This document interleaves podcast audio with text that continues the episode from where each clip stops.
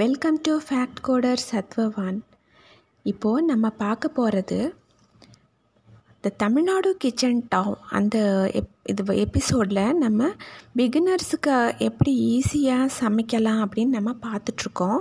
கொடுத்து இப்போ வந்து சிம்பிளாக சாம்பார் எப்படி பண்ணலாம் அப்படின்னு பார்க்கலாம் நம்ம. ஃபஸ்ட்டு அதுக்கு தேவையானது என்னென்ன அப்படின்னா துவரம் பருப்பு. துவரம் பருப்பு அப்படிங்கிறது தூர் தால் அப்படிங்கிறது தான் துவரம் பருப்பு. கடலைப்பருப்புங்கிறது ரொம்ப கெட்டியாக இருக்கும். துவரம் பருப்புங்கிறது அதுக்கு லைட்டாக இருக்கும் கொஞ்சம். அது பார்த்தாலே நம்மளுக்கு தெரியும். துவரம் பருப்பு லைட்டாக இருக்கும். துவரம் பருப்பு வந்து ஒரு ஹாஃப் கப் துவரம் பருப்பு. இந்த ஹாஃப் கப் துவரம் பருப்பில் வந்து ஒரு நாலு பேர் சாப்பிடலாம் இந்த சாம்பார். ஹாஃப் கப் துவரம் பருப்பு. அது அதோட ஒரு ரெண்டு டீஸ்பூன் பாசிப்பருப்பு சேர்த்துக்கோங்க. நல்லா வாஷ் பண்ணிக்கோங்க. ஒரு two times three times wash பண்ணி வச்சுட்டு அப்புறம் தண்ணி ஊற்றணும் அதுக்கு. இப்போ ஹாஃப் கப் துவரம் பருப்பு அப்படின்னு சொன்னோம்னா கண்டிப்பாக அதுக்கு வந்து ஒரு அந்த தண்ணி நம்ம அளவு சொன்னோம் இல்லையா? பருப்புக்கு பருப்பு வந்து தண்ணி ஊற்றிட்டோம்னா அப்புறம் அந்த பருப்புக்கு மேலே நம்ம எதை யூஸ் பண்ணுறோமோ குக்கரை அதில் தண்ணி ஊற்றிட்டு அந்த பருப்புக்கு மேலாப்பில் கை வைக்கணும். நடு விரலை நம்ம நடு விரலில் வச்சோம்னா அந்த ஃபஸ்ட்டு ஒரு கணு விர வர விர இருக்கும். அதளவுக்கு தண்ணி மேலே நிற்கணும் பருப்புலேருந்து அதளவுக்கு தண்ணி கண்டிப்பாக மேலே நிற்கணும் அதுதான் அளவு பருப்புக்கு. அது போட்டுட்டு அப்புறம் அதோட வந்து நல்லா நறுக்குன்னு தக்காளி அது ஒரு ரெண்டு போட்டுட்டு அப்புறம் அதுக்கு வேணுங்கிற காய்கறி என்னென்ன வேணுமோ அந்த காயெல்லாம் கொஞ்சம் பெரிய சைஸாகவே நறுக்கி போட்டுக்கிறணும் அதுக்கு. அதுக்கு வேணுங்கிற காய் என்னென்னாலுமே போட்டுக்கலாம்.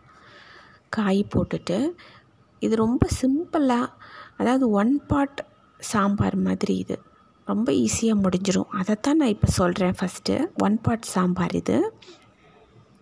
அப்புறம் இதே இதில் வந்து மஞ்சள் தூள் போட்டுக்கிறணும். ஒரு ஹாஃப் டீஸ்பூன் அப்புறம் ஜீரா ஜீரகம் வந்து ஒரு அது ஒரு ஹாஃப் டீஸ்பூன் போட்டுக்கிறணும்.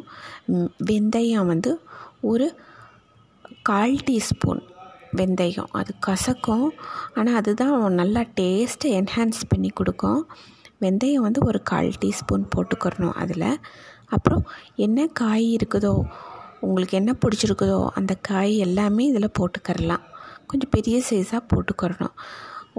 வெங்காயம் பூண்டு சேர்க்குறவங்களா இருந்ததுன்னா அதில் வெங்காயம் சேர்த்துக்கரலாம் ஒரு பத்து ஷேலட்ஸ் சேர்த்துக்கோங்க.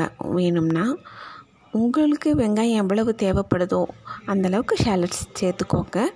அப்புறம் பூண்டு வேணும்னாலும் பூண்டு போடணும் அப்படின்னு நினச்சிங்கன்னா பூண்டு போட்டுக்கலாம். நீங்கள் இதில் தாராளமாக ஒரு நாலு பூண்டு கூட போட்டுக்கலாம் தாராளமாக நல்லது அது கொலஸ்ட்ராலுக்கெல்லாம் நல்லதுன்னு சொல்கிறாங்க ப்ரெஷருக்கு கண்ட்ரோல் பண்ணுங்கிறாங்க பூண்டு. நல்ல மெடிசினல் வேல்யூஸ் உள்ளது கார்லிக்கு பூண்டு போடுறதுனாலும் பூண்டு போட்டுக்கோங்க. இது எல்லாமே போட்டுட்டு அப்புறம் பெருங்காயத்தூள் அது கொஞ்சம் போட்டுக்கோங்க அதுலேயே. எல்லா காயும் போட்டாச்சு.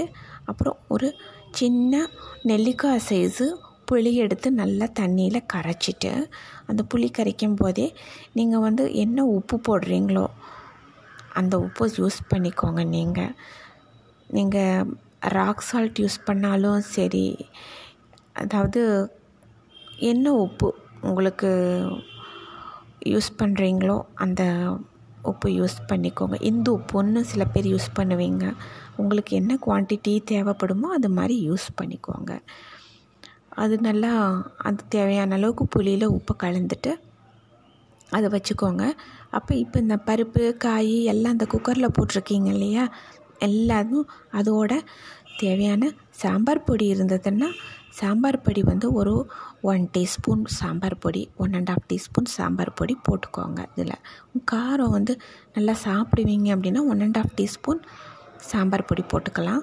இல்லை காரம் கம்மியாக வேணும். குழந்தைகளுக்கெல்லாம் கொடுக்கணும் அப்படின்னா ஒன் டீஸ்பூனுக்கு கொஞ்சம் கம்மியாக லைட்டாக ஒரு முக்கால் டீஸ்பூன் கூட போட்டுக்கோங்க. இதையும் போட்டுட்டு தேங்காய் வந்து துருவி வச்சுருந்தீங்கன்னா அதில் ஒரு ரெண்டு டீஸ்பூன் எடுத்து தேங்காவை அதிலேயே தூவி விட்டுடுங்க நீங்கள் தூவி விட்டுட்டு இப்போ உப்பு எல்லாமே போட்டிருக்கீங்க. ஒன்றா இருக்குது எல்லாமே. இதை அப்படியே ப்ரெஷர் குக்கரை அப்புறம் அது மேலே கருகாப்பில்லை கொத்தமல்லி என்ன வேணுமோ அதெல்லாம் போட்டுக்கோங்க நல்லா ஓரளவுக்கு. போட்டுட்டு குக்கர் அப்படியே வச்சிடுங்க. குக்கர் வச்ச உடனே அது நல்லா ஒரு த்ரீ விசில்ஸ் வரும். த்ரீ விசில்ஸ் டூ விசில்ஸுங்க அப்படிங்கும்போது உங்களுக்கு நல்லா சாம்பார் ஆயிருக்கும் உள்ள. ஆனால் சாம்பார் ஆகிட்டா உங்களுக்கு வந்து எப்பயுமே இந்த மஞ்சள் பூசணிக்காய் அப்படின்னு சொல்லுவாங்க இல்லையா பம்கின் அந்த எல்லோ கலரில் இருக்கும்.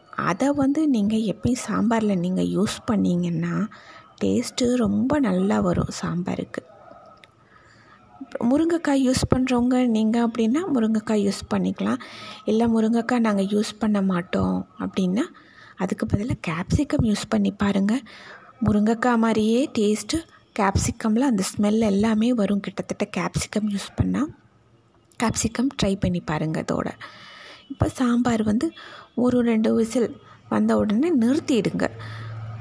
நிறுத்திட்டு அப்புறம் அதுக்கு தாளிக்கிறதுக்கு என்னென்னு பார்த்துடலாம் தாளிக்கிறதுக்கு கொஞ்சம் இதுக்கு வந்து என்ன ஆயில் ஆலிவ் ஆயில் யூஸ் பண்ணுறவங்களா இருந்தால் ஆலிவ் ஆயில் யூஸ் பண்ணுங்கள் இல்லை என்ன ஆயில் யூஸ் பண்ணுறீங்கனாலும் அது நல்லா ஒரு ஒரு டீஸ்பூன் போட்டுட்டு அதில் கடுகு நல்லா போடணும். ஃபஸ்ட்டு கடுகு நல்லா படப்படன்னு வரணும்.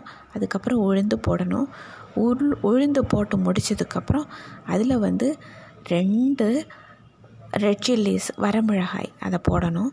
அப்புறம் க்ரீன் சில்லி க்ரீன் சில்லி வந்து அதை வந்து கொஞ்சம் நல்லா பொடி பொடியாக சாப் பண்ணிவிட்டு சின்ன சைஸாக இருந்தால் ஒரு க்ரீன் சில்லி சேர்த்துக்கலாம். இல்லாட்டி ஸ்லிட் பண்ணிடுங்க நடுவில் ரெண்டாக அப்படி லைட்டாக கீறி அதையும் கூட ஒரு க்ரீன் சில்லி போடுறதா இருந்தால் போட்டுக்கலாம்.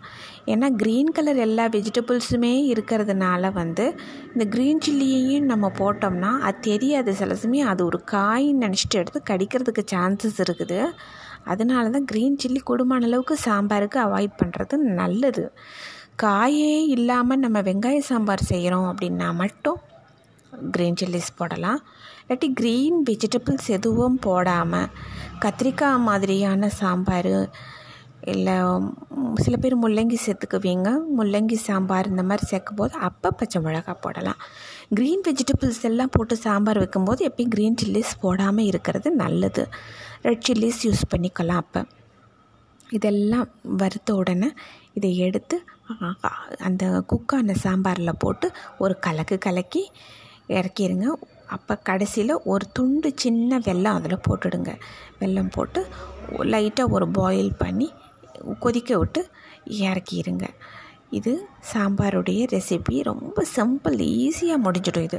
இது நீங்கள் குக்கர் வச்சதும் தெரியாது சாம்பார் ஆனதும் தெரியாது. ஃபைவ் மினிட்ஸில் சாம்பார் ஆகிடும் இது வந்து இட்லிக்கோ தோசை ரைஸு எல்லாத்துக்குமே ஆகும். ரொம்ப சிம்பிளாக இது முடிஞ்சிடும். ட்ரை பண்ணி பாருங்கள் நல்லா இருக்கும்னு நினைக்கிறேன். தேங்க்யூ ஸோ மச் இதே மாதிரி வேறு ஒரு நல்ல ஒரு ஈஸியான ரெசிபி சிம்பிளான ரெசிபி பிகினர்ஸுக்காக சீக்கிரம் வந்து பார்க்குறேன். Thank you welcome